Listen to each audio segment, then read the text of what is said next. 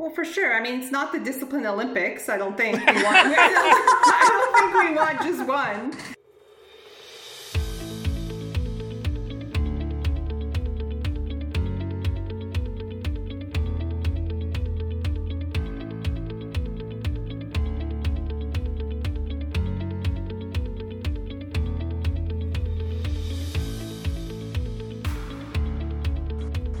Welcome to Serious Epidemiology, a podcast from the Society for Epidemiologic Research. I am Hailey Banack from the University at Buffalo and pleased to be co hosting this podcast with Matt Fox from Boston University. Welcome, Matt. How are you doing today? I'm doing well. So good to be back for another episode. Yeah, I'm, I'm glad to be here. And I have to say, because I know you feel passionate about this topic, I am drinking a delicious iced coffee. And you and our guest today have some pretty strong views about hot coffee versus iced coffee. So I'll give you a little um, teaser. Our guest today is Dr. Laura Rosella from the University of Toronto. And both her and Matt strongly dislike iced coffee. So I think we should discuss that a little bit before we get into it. Why do you hate it so much? Why why would you take perfectly good coffee and ruin it with ice? Because it's 30 degrees or 90 degrees outside and it's too hot to be drinking hot things. Laura Laura explain it to her. So, don't you have to put a ton of sugar and stuff in it to make it taste good when it's cold? That's my problem with it. Coffee to me only tastes good warm, and as soon as you cool it off, you got to load stuff in it to make it taste good. No, so I have a Cuisinart coffee maker that I use, and I add extra scoops of coffee to make it super strong. So then when I add my ice cubes, it waters it down a bit, but it then it's at a good status rather than too strong cup. Oh, my grandmother's turning in her grave. I can't. it's so bad. It's so bad. I, I, have a second question for you though. You said you had a Cuisinart coffee maker. Is it is it stainless steel? Yes. I think we have the same coffee maker. And not only that, I I was noticing the other day that every once in a while I will see that coffee maker on TV shows that I'm watching and it makes me so happy. Yeah, it's basically the most useful kitchen gadget I have. 10 minutes later, you have a great cup of coffee. So, this is, we should be sponsored by Cuisinart in this episode. So, if anyone's listening and has a connection, please, Cuisinart, reach out to us. I don't know that that's going to happen, but I do want to go back to this um, hauling coffee situation that you have going on because, uh, you know, this isn't going to come out, unfortunately, for a while. It's not going to air. So, by the time it'll happen, what I'm going to mention next will have already happened. But I heard that you went on another podcast, Hailey, and discussed the fact that I don't like your terrible coffee. Is this true?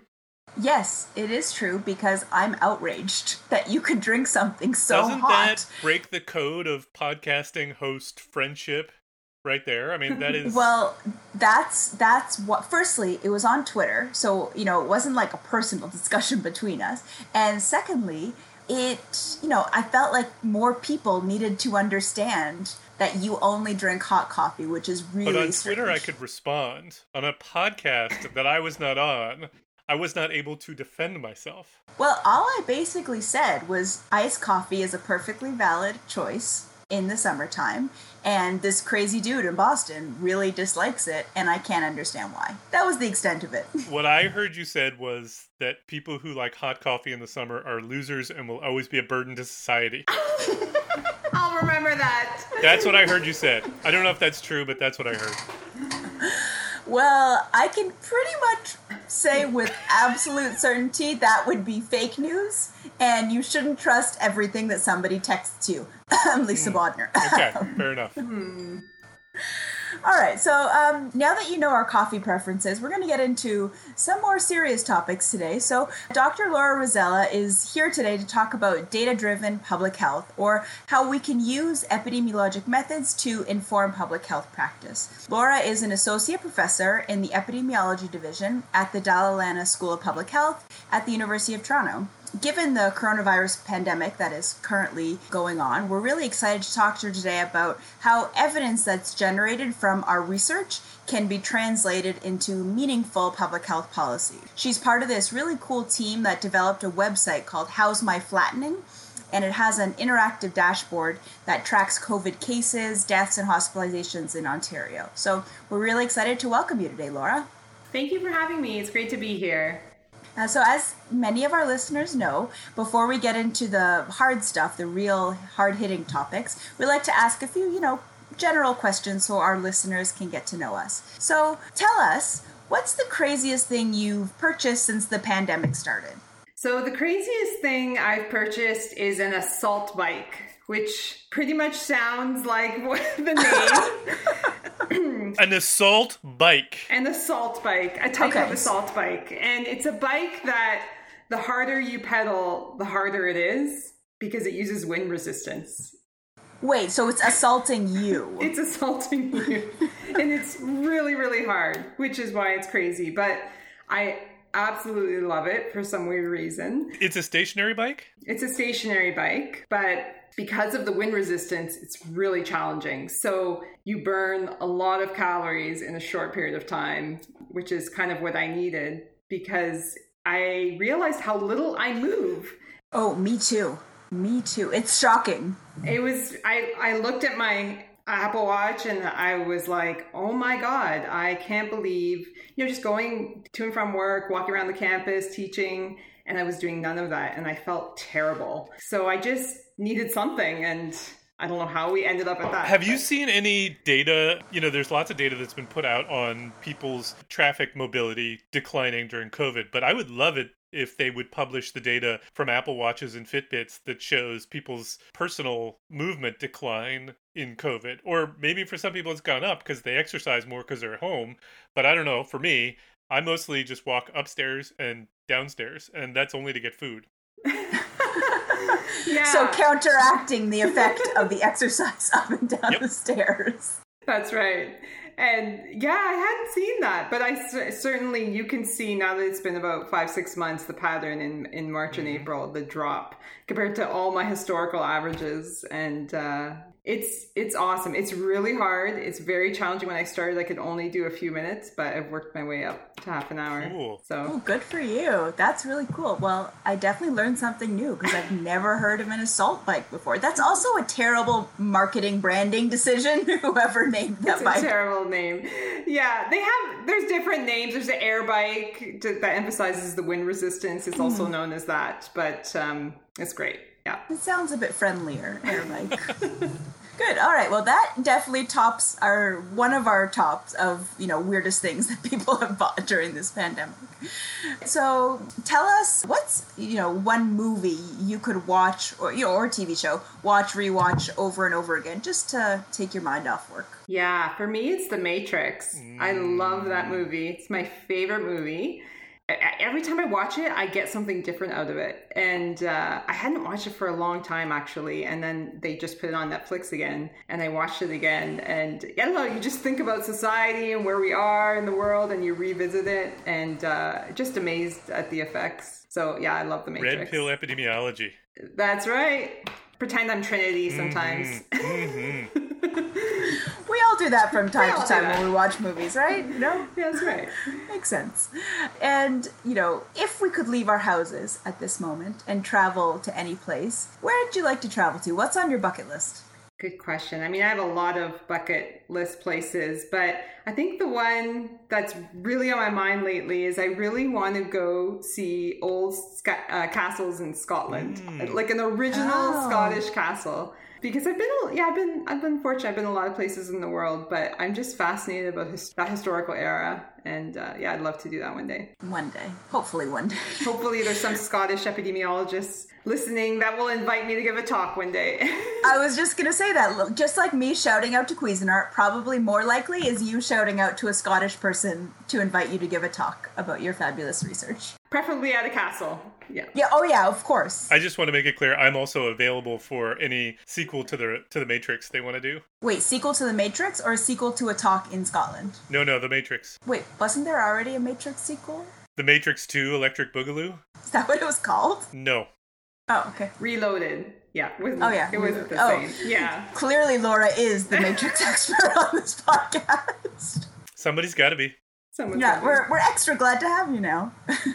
All right, so it, it's great to get to know you a little bit better, and I love that our listeners get to see that researchers uh, and academics are real people too, and we have interests outside, sometimes surprising interests outside of our academic interests. So we're going to shift now into talking about some of your research and your expertise about the intersection of epidemiology and public health. And never more have um, we needed research that lies at this intersection and so mm-hmm. i'm really you know excited to learn more about this topic because i'm definitely more on the epidemiology and the methodsy side of things and i really could use some more information about how to make my research relevant for public health so i guess the first really broad question for you is what is the role of epidemiology in public health yeah. So when I talk to people about epidemiology, especially maybe students who have never been exposed to it, high school students, I tell them MacMahon's 1970 definition, which is that epidemiology is an applied discipline to solve practical problems. That's literally what's in the textbook. And so for me, public health is why we do epidemiology. And we're doing it for the purpose of improving population health and making an impact. And if we aren't doing it for that purpose, then why are we? So for me, they're very closely intertwined. And we often forget, it's easy to get in our, our little bubbles of whether we're in methods or we work in the applied space. It's the reason for being as an epidemiologist. And I think that's why a lot of us get into the discipline to begin with. So I didn't mean that we to go in this direction, but since you brought up definitions of epidemiology, I have to ask you this question because I put out a tweet at some point, I can't remember when it was, in which, you know, I teach that epidemiology is the study of the distribution and determinants of diseases in human populations and the application of that knowledge to the control of disease. And then whenever I teach that, and then I say, but that last part, the application to the control of disease, is that really epidemiology or is that public health? And I'm not in any way suggesting that you're saying that epidemiologists shouldn't be involved in public health, but do you consider that action to be public health or epidemiology? I consider it epidemiology personally, and I know not everybody does that, but I do think that you need to refine those methods to be able to do the action better. And so if you don't work on the methods and do the deep technical theoretical work, then you're going to have suboptimal action. And so there are people that go between more than others and some focus on one and, and the other, but I, I, see them as, as the same. I know epi- people talk about epidemiology as the basic science of public health, for example, right? No, and totally fair, but wouldn't that imply that everything in public health is epidemiology? If the actual implementation of disease control measures are part of epidemiology, I mean, does that mean epidemiology is just the same, is a synonym for public health? No, I mean, it's not a synonym because in order to get the public health action, you need more than just epidemiology, but it should be at the root of it, in my opinion. It should be a very important part. But there's policy, there's social science, there's political influences. And so not all of that, unfortunately, is in the control of epidemiology. And so it's, it's a core, core component, but uh, not solely epidemiology. They're not synonyms for each other by, by any means. Okay, so there goes my, my quest for public health world domination, but okay. but you can't do it without epidemiology. So fair enough. I think that fits really well with the idea of epidemiology as the basic science of public health because it is a core component, but it's not the only component. Well, okay, so but can we actually probe that a little too? Because people certainly say that epidemiology is the basic science, but what about the social sciences and and behavioral sciences and economics and all of those other things that are also essential sciences for disease control? Well, for sure. I mean, it's not the discipline Olympics. I don't think we want. I don't think we want just one. And actually, when we actually get it and we make progress, it's when all the disciplines are working together. Now I'm going to come up with a discipline Olympics symbol, just like the regular Olympic symbol, and I want a discipline Olympics village to be able to live in. Not during COVID times, though. Love it. But that would be super fun, a Disciplines Olympics village. You know, what? this podcast is the official sponsor of the Discipline Olympics. I look forward to participating. Mm-hmm. Mm-hmm. I think that all of this really highlights that we, as epidemiologists and as a field, need to focus on this concept of knowledge translation and really if we just do our own research and don't disseminate it to the people that it will matter to, what's the point of doing the research? So, what, what do you think are the stumbling blocks for why more epidemiologists aren't engaged in knowledge translation? And how do you think we can get better at this, you know, as a field? Right. So, for me, knowledge translation starts and ends with empathy, actually. And I feel like, just speaking from my own personal experience, you know, when I did my doctoral degree in epidemiology, I was immersed in methods and data, and I came out thinking, great, use it people, decision makers, use this. I finally got it. I solved your problems. Um, and then I realized I actually was frustrated about the pace at which evidence was being used. And I said, I'm going to do something about this frustration. I'm going to actually try and learn about what's happening before I just start criticizing everybody. And so I did a postdoctoral fellowship where I tried to learn more about applied public health. And I, I learned about public health policy. And I did a project where I actually interviewed decision makers about how they use evidence in a public health emergency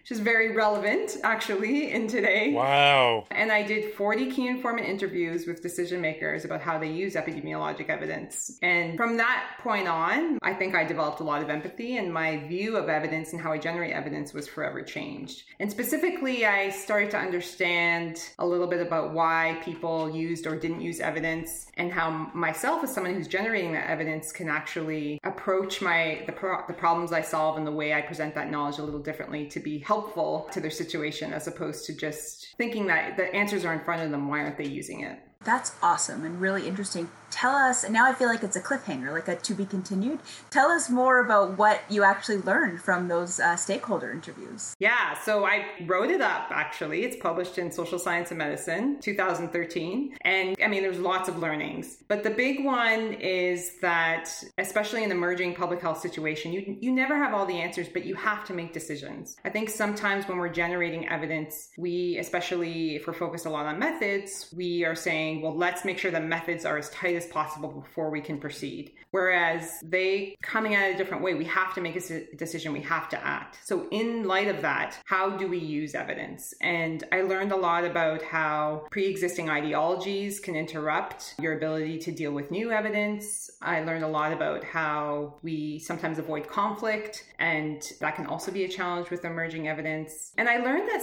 a lot of time decision makers have a lot of things to, to deal with. It's exactly kind of what we were talking about in the beginning. So, it's not, while I think epidemiologic evidence is so important. It's not the only thing. There are other factors. There's geopolitical factors. There's social science issues. There's other things, and they have to weigh the evidence all together. So it's about being transparent and clear about what evidence is being used and why.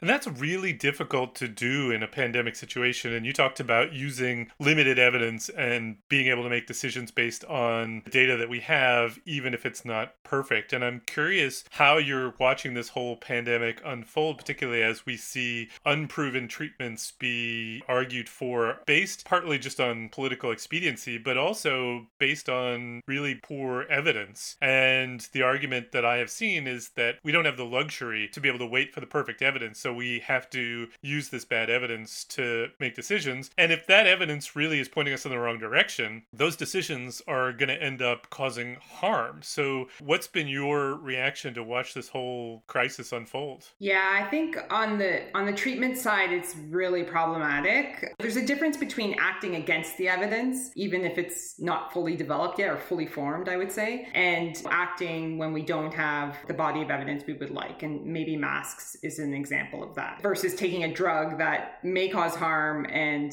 looks like it doesn't work and go and actively going against the evidence. So I, th- I think there's there's quite a bit of differences there. I think what I'm realizing is how little we probably spend or have spent explaining what epidemiology is, what epidemiologists do before COVID. And so when we talk about the way that we routinely use evidence or the way that drugs are typically tested and the type of evidence that we need before it goes to market, you know, these aren't things we've just made up in the last six months. these are based on 50 years or more of how we do medicine or how we apply interventions in public health. And so I've realized I think it's challenging to now come out and say, oh, this is how we're supposed to do things. Why weren't you listening before? I'm not sure we were communicating what we were doing before and how the standards of what many people I think take for granted do. So I I think that's been one challenge. And in some ways, it's pretty strange that we haven't done that because, you know, you could tell me that there are lots of disciplines for which we don't, you know, they don't spend their time going out and explaining to the world what they do. You know, physicists, I don't really understand what they actually do. But when it comes to public health and medicine, it's something that people are paying attention to on the daily, in that people are watching the news and seeing the latest study about, you know, this this food is good for you, this is bad for you, this drug is good for you, this is,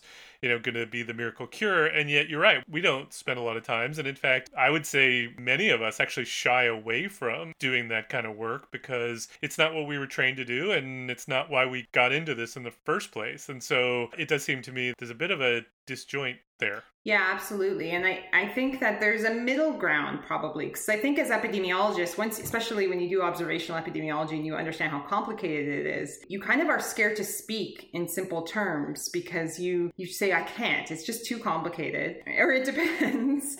Meanwhile, if we want to go full on with the complexity, we've lost 90% of the room. And so there is a middle ground. That's that's been a little bit of our learning with some of these more interactive KT tools and with dashboards and data visualizations that help relay messages, small messages, little bites of messages in simple ways to try and engage people. But there, there are some concepts I wish we spent more time talking about, like selection bias and measurement. Which... And absolute versus relative risk, especially in this context where I just want to shout to people the denominator matters. It matters so much. And, you know, that's a, a I think another epi kind of nerd joke, but, um, you know, we all know that. But this is the first time that I know of that we need to spread the gospel that the denominator matters to people so they can interpret what they are hearing about. Because if you don't understand that concept, the number you see flashing on your, you know, CNN screen at the bottom about so and so percent is is almost impossible to interpret.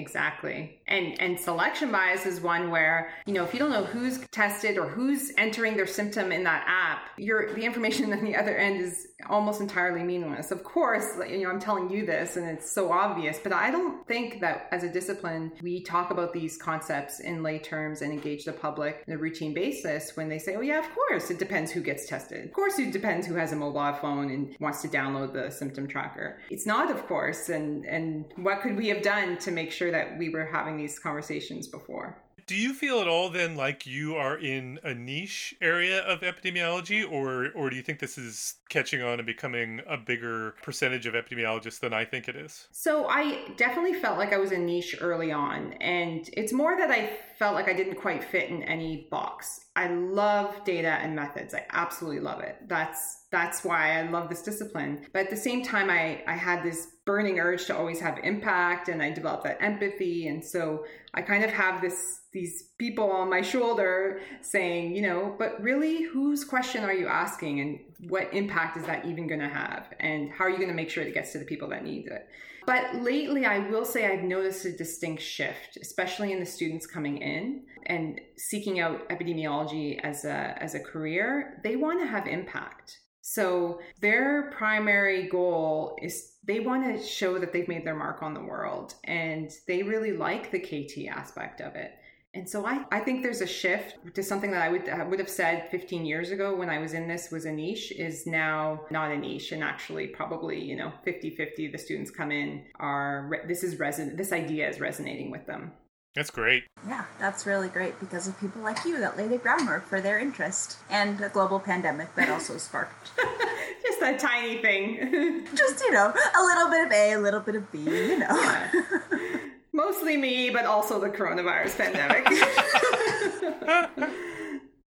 yeah that's that's a perfect summary of, of what's going on right now. So i, I want to go back to something you said a few minutes ago before um, we were, you were saying that when you are evaluating the evidence that's in front of you and it's not perfect evidence you might have to evaluate evidence differently for masks versus you know a treatment that you give someone that could cause actual harm. So would you say that in evaluating that kind of evidence to make policy you have to keep a, a big picture or an eye on the potential harms of those kinds of recommendations obviously the evidence of efficacy but potentially more importantly whether or not there are harms I mean, absolutely. I mean, I think the one thing that I would say we don't do very well is we make explicit what our risk mitigation approach is. So when we're approaching a situation like this, what's our goal? Is our goal to make sure we have as few cases as possible? And because it's a very serious illness and we, we want to get as close to zero as, as possible. Is our goal to make sure that those are at risk of complications are protected? Is our goal to protect health system capacity? Is our goal to make sure we don't have a mental health crisis? On and on and on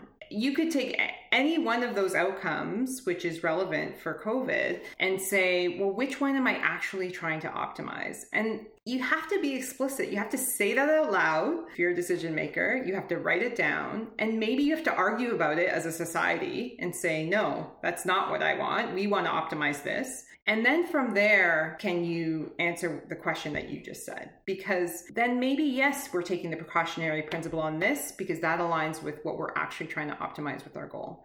I think our challenge, it's like vague research questions, right? Impossible to design a study, impossible to answer. And then when you get to the end of your analysis, you don't even know what to do with it we have pretty vague risk mitigation strategies. And early on, I, I, can see that. But maybe now it's time for us to just say what we're trying to do and make sure, given what we're trying to do, our actions are trying as close as possible to match that. And then you can do the, the benefits and the risks that you were mentioning. And so, doesn't this go back to the, the discipline Olympics that you mentioned before? Because, you know, it seems to me that part of the problem that we got into early in COVID was the fact that as epidemiologists, we were called upon for advice on what to do. And our focus is we want to minimize deaths. And we're not at all focused on the impacts on the economy when we are wearing our hats as epidemiologists. When we are, you know, just regular people in the world, we also think about the economics and we think about the mental health and we think about our kids being at home. But but when we're asked as epidemiologists, our focus is on saving lives. And so it does seem to me like there is a challenge in trying to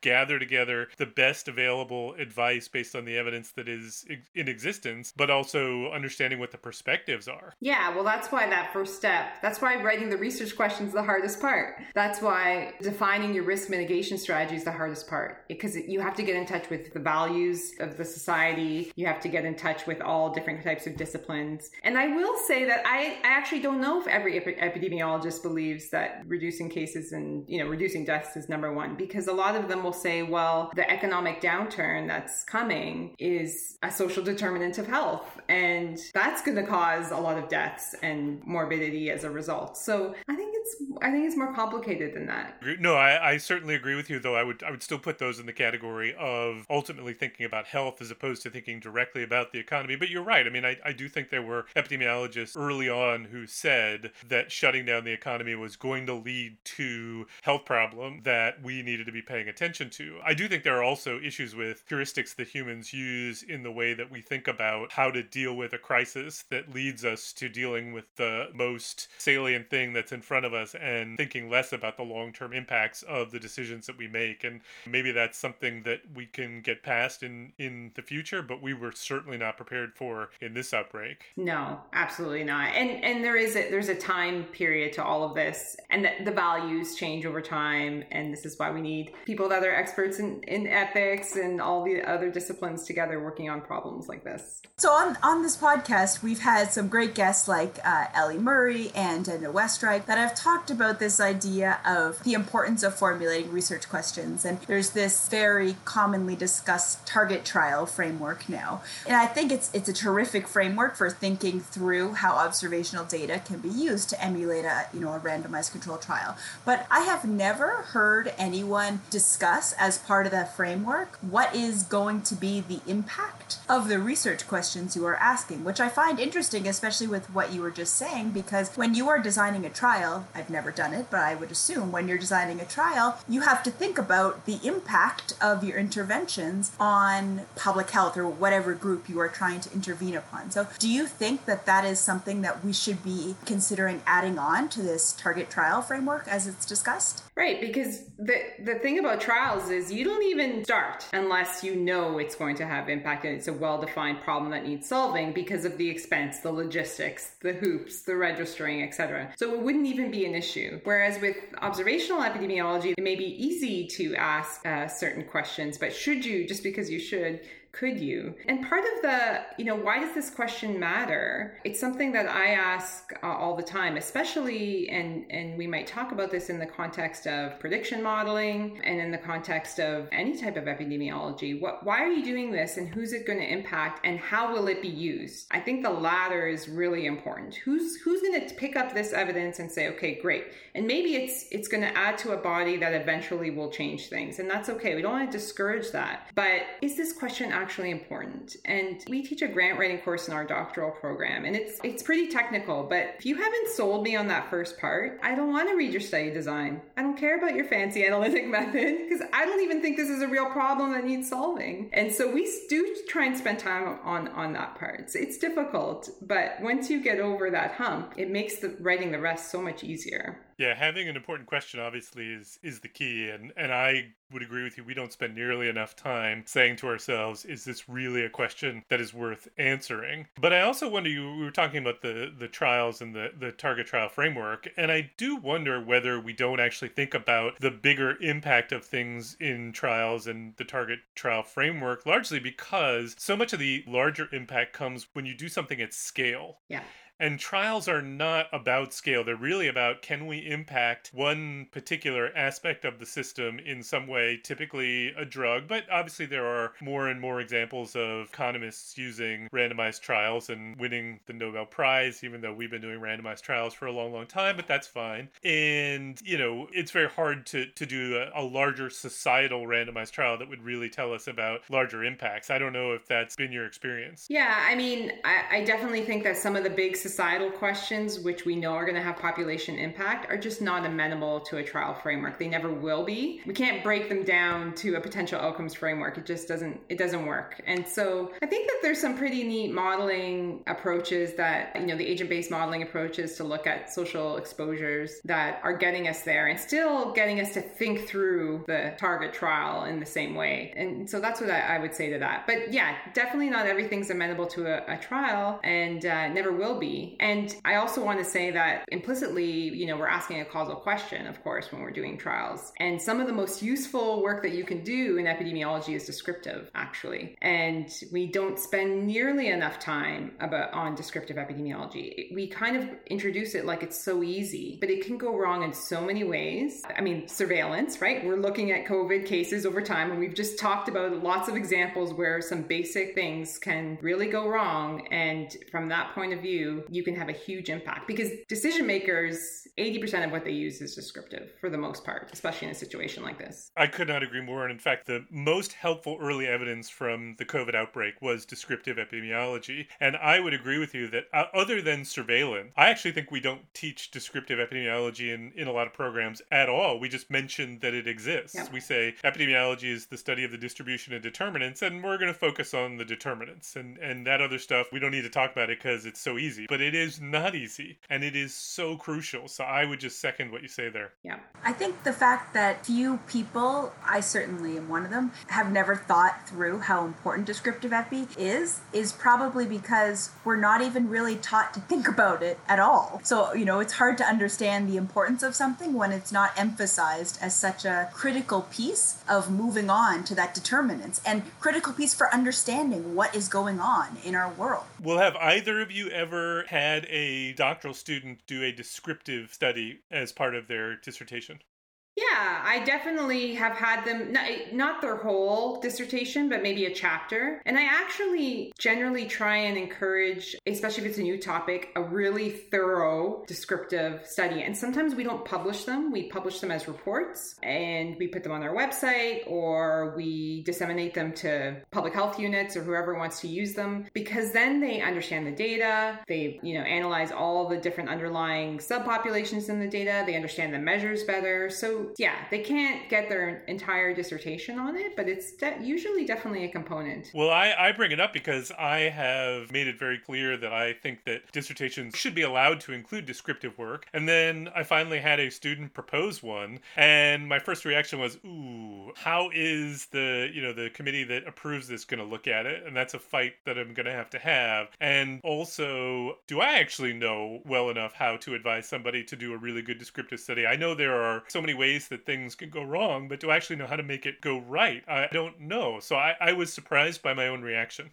Yeah, it's a good question um, because a descriptive study can highlight a lot of issues, and maybe you're focusing in on the measurement. That's what a descriptive study can be really great for focusing in on the measurement characteristics of whatever you're trying to look at. And so that can be actually really complicated if they go down that route. So, but it's not typically in our programs taken on. And so, basic question do you adjust for age in your descriptive studies? No, but I think people do. A lot. I also think people use descriptive as a crutch, as a way of saying, I did all this statistical adjustment, but I'm not allowed to say it's causal, so I'll just say it's descriptive. But what I really mean is it's causal, but I'm not allowed to say it. Because, again, if it were truly descriptive, you wouldn't adjust for all of those things because then it becomes meaningless for describing. Yeah, we could go on and on about this, but uh-huh. it, but it's it's it highlights the reason as to why we need to think about descriptive epidemiology a lot more. So true. And that, that's where a lot of these things go wrong. And again, when I talk to decision makers and policymakers and I ask them before I start a study, what are your questions? 80 to 90% of them are descriptive. Okay, so we are going to start the Laura Hailey Matt School of Descriptive Epidemiology. All right. Yes. Maybe maybe it's just a department. I'm not sure yet. We need to come up with a better name because I think descriptive's got a bad rap. It does so, have a bad rap. Yeah, we need to come up with a more creative precision descriptive epidemiology. Artificial intelligence descriptive epidemiology. That's a thing. That's what unsupervised learning is. so I just invented that and yes. um, pretend like you know it's not a thing because I just came up with that right now. That's right.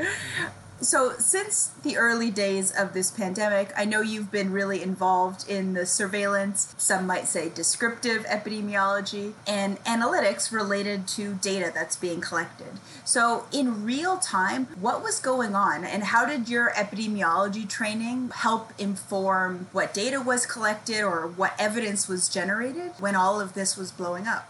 Yeah, so in real time is really tricky because we're not used to uh, analyzing in real time as uh, lots of observational epidemiologists. Maybe the data is one, two years old, we sit on it, we make sure you didn't have that luxury. So data was coming in all different forms and the completeness of the data and the fields that were collected were changing. So that's that's one big challenge. But I think the one thing, just going back to what I was saying earlier, is the ability to crit- critically think through selection biases was so important because early on, at least in our context, was pretty much travel related initially. And the testing was really restricted to people that were symptomatic or with a travel history only. And then those testing restrictions got released over time. And so what was a positive in March is very different than what a positive meant in, in June or May or April, even. So that I think was the most important aspect to be able to critically think through that. The other part that was very challenging real time is I think that people wanted certainty that we just could not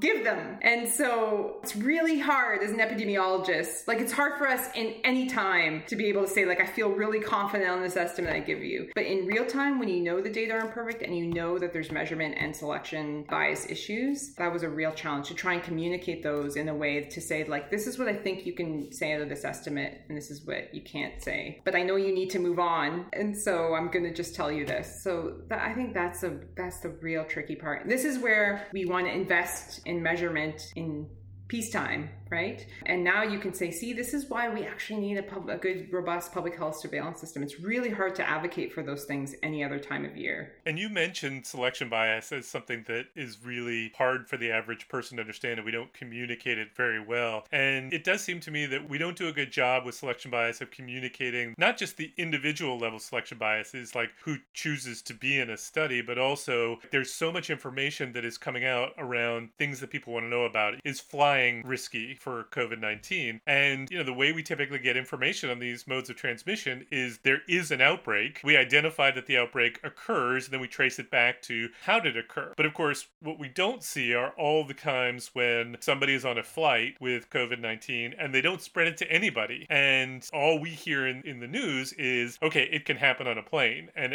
suddenly you think, okay, therefore it will happen on a plane. And I think we just don't do a good job of communicating those things. No. I mean, selection bias, you, you guys are both both teach selection bias, it's kind of tricky to teach epidemiology students. So, how do we communicate these concepts of selection bias more broadly to decision makers that may not have a background or even the lay audience? I think we could probably figure it out if we were motivated to do so. And I, I, have seen the best examples of collider bias in COVID in terms of explanations that I've ever seen in any textbook up to now. So, I think now that we're motivated to explain it to people, we're finding more creative ways to do that. I mean, these are critical thinking skills that, frankly, we should be teaching in, in elementary school. Absolutely. There was an article a little while back in the newspaper. I think I'm getting this right, but it was something like 75% of children in Florida tested for COVID are positive. And I saw the article and I was like, oh no, I can't send my kids back to school. And I am an epidemiologist who studies selection bias. And I still was fooled by a headline like that until you read through the article and it's like they had to wait three hours in line and, you know, had to jump through all of these specific hoops. And then you really think about, okay, so who are these children exactly that are getting tested? And are they representative of all of the children? And, you know, only when you think through those issues do you begin to see the selection selection biases, but sometimes they're not always obvious, even to people that have training in selection bias, which it's just a, such a sneaky thing, that selection bias. It it's hard to pick up on sometimes. it's the worst.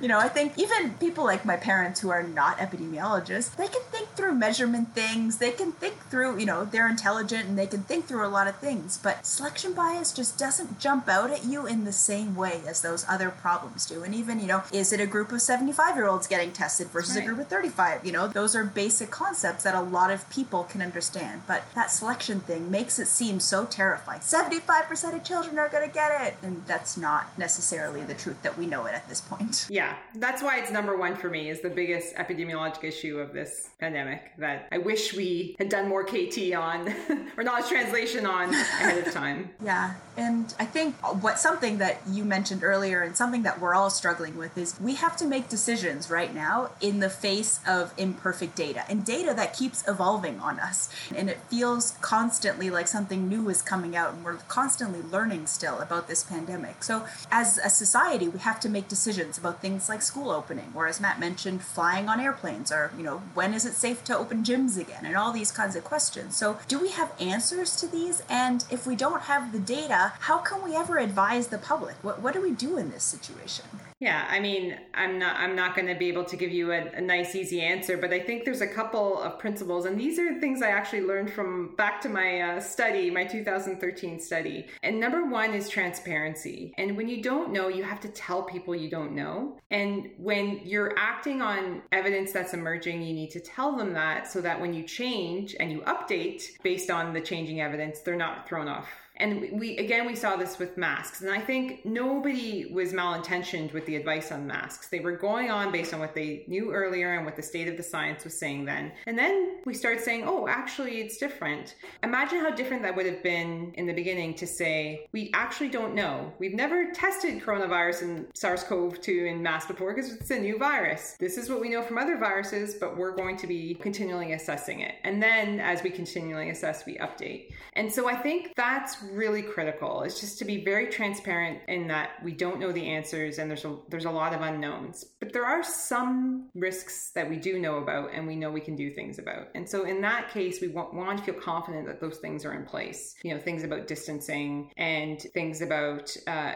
limits on numbers in classrooms and ventilation etc so want confidence confidence in that those things are in place. And you know that's hit or miss whether they are or sometimes it's hard to tell. And then the last thing is we need to be able to know when things are going off the rails because chances are they will at some point. The cases are going to start increasing again. They have in lots of places that we know quickly and we're going to act accordingly. And what are those steps that we're going to take? And so those are the things that people need to hear, at least for me, and not as an epidemiologist, just as a parent and a person who, you know, cares about my community, cares about my keeping my parents safe and my kids. Those are the things that I look for. Like I am not happy about the fact that I, we can never make risk zero and that there's there's going to be cases, but I can accept it and I can at least try and manage the risk with increased transparency. And and sometimes there's a tendency to have decreased transparency when you don't know because you want to have you want to come out with all the answers. But that has the opposite impact. And we've seen this again and again in public health emergencies. That last concept of knowing when things are going off the rails, I feel like that's really hitting me in the face right now as a parent, you know, facing these school decisions because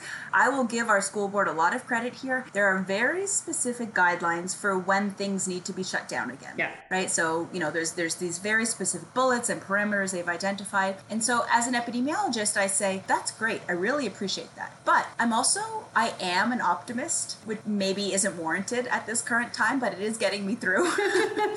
and so I'm also interested in the reverse. So let's say we open up schools and we do our masks eh, for the kids, we do our distancing, they have plexiglass for the teachers, you know, let's say we do all those things and we actually don't see that cases are spiking. We actually don't see that our community rates are, arising that much. When do we get to move forward in the positive direction? I need to hang on to the concept. My kids are supposed to be in school two days a week right now. Like, when can we do three, four, or five? Like, is that is that something I can even think about in the future? And so I like positive messaging as well. In addition to the incredible importance of the what I'll call negative messaging or, or going off the rails kind of concept. How do you think about guidelines for safety in terms of opening in the reverse? Yeah, so my positive, you know, I'm an optimist too. So the positive thing I hang on to is I just look how far we've come in six months. And we've actually come a very long way. It doesn't seem like it because we're still at home and we're still on Zoom. But the surveillance, for example, has improved dramatically. The guidelines have gotten much clearer. People are working together. Still a long ways to go, don't get me wrong. But I think the scientific investment on testing and eventually a vaccine is unprecedented unprecedented. So, in the next six months, I'm very optimistic that there will be not just if things are going okay, let's keep going, but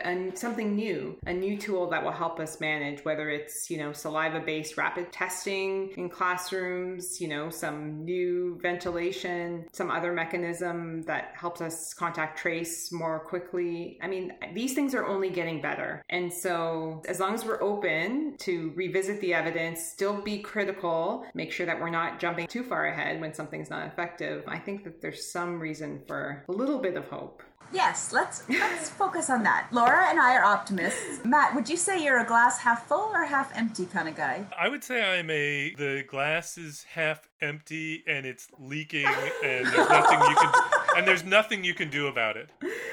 Oh dear. Okay, well, that's a problem for Laura and I. We're going to have to have Yeah. another podcast on the importance of optimism. Positive thinking. But the great part is, Hailey, you are a the glass is half full, and here's five ways that you could fill it yes, kind of person. that is So, that's very true. Between the two of us, it works. I'll just keep filling the glass while it leaks out the bottom of your glass.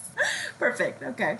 I've learned so much today. So, before we wrap up, I'd like to finish just with a quick game of true and false. And these are just short answer questions for you. You don't need to give a, a long explanation. I'm just curious about what your thoughts are. So, the first question Results from a randomized control trial are the only data that are good enough to inform public health policy. False. And uh, I could say a lot of things here, but I'll just say one. You can have a really poorly done randomized controlled trial with high risk of bias and a really well done observational study with low risk of bias. And probably the latter is going to tell you more about what's happening. That's just one reason. I'm not even talking about external generalizability, but it's the first thing I teach my students about uh, why I don't like the evidence hierarchy. Yes, I fully support that. The hierarchy needs to be kicked over, and there's benefits and downsides to each of those different types of evidence. All right. Number two, knowledge translation for public health should be part of every PhD program in epidemiology. Yes. And I think the reason it's not that everybody has to embrace knowledge translation, you know, full on, maybe even the way I do or others that do even more than me, but we need to be aware of the tools out there. Otherwise, we have no hope of even showing up in terms of how to create our evidence in a way that people are going to be able to use it. So we need to know what the tools are. We need to be able to work with people that have KT expertise. We should be exposing our students at least to the principles of good knowledge translation. No, I agree, and I think it. I think it should be part of an intro epi course in the same way that you know we teach all these random little topics that are important to epidemiologists. It doesn't need to be a whole lecture, but it should be covered so students know that it's a thing at least. All right, and the third question true or false? People should not wear masks in public because in March, at the beginning of the pandemic, this is what was being advised by our public health leaders. False. And so we have to start being comfortable with reassessing our assumptions and evidence. And we actually do this all the time. It's just that we do this at a very slow scale. And so we don't notice it. We're usually not doing it in this rapid timeline. If you take any topic, we've probably had as much scientific evolution as we had for something like masks. It's just that we're doing it in public on a much more rapid time scale. So, of course, I encourage everybody to wear masks as much as possible. So, you know, very simple and, you know, effective measure to reduce risk. That's cool. I look forward to somebody at some point in the future studying the evolution of a COVID related topic like masks in the six month period relative to some of the major public health accomplishments that we've had, you know, related to cigarette smoking or seatbelts. I've heard masks compared to seatbelts before. It would be very interesting to see how compressed and how much progress we've made. I mean, I think that gets lost sometimes. And since we are the optimists, it's our job to point out how much progress we've made. So, yeah, all those things seatbelts, everything had a lot of studies that pointed the other way early on. and We just uh, did it at a much slower time scale. Yeah, yeah, no, exactly. All right, well, Laura, thank you so much for joining us today. I really enjoyed having you. This was a great discussion about, you know, the intersection of epidemiology and public health. And thank you for joining us. It was great. It was my pleasure, and thanks for having this topic. I think it's really great. I'm glad we all agree, except Matt, who's over there grumbling in the corner. I still think it's important. You're just hopeless. Yes. Okay, okay, good. I'm glad we, we've settled but something. At least there's hot coffee. Exactly. Oh, well, my cold coffee is still cold in my mug, and yours is probably lukewarm by now because we were talking for an hour. So hi. Yeah, yeah, it is. It is. All right. So, for those of you who are not members of the Society for Epidemiologic Research, I strongly recommend you consider becoming a member. Membership gets you a discounted fee for the annual meeting. It also gets you access to the SER library, which gives you some great learning materials, seminars, and activities. Find out more at epiresearch.org. We also want to plug our sister podcast, Casual Inference, from the American Journal of Epidemiology. We think if you like this, you'll also like that. We really appreciate you listening. Thanks for joining us, and look out for our episode next month. Bye.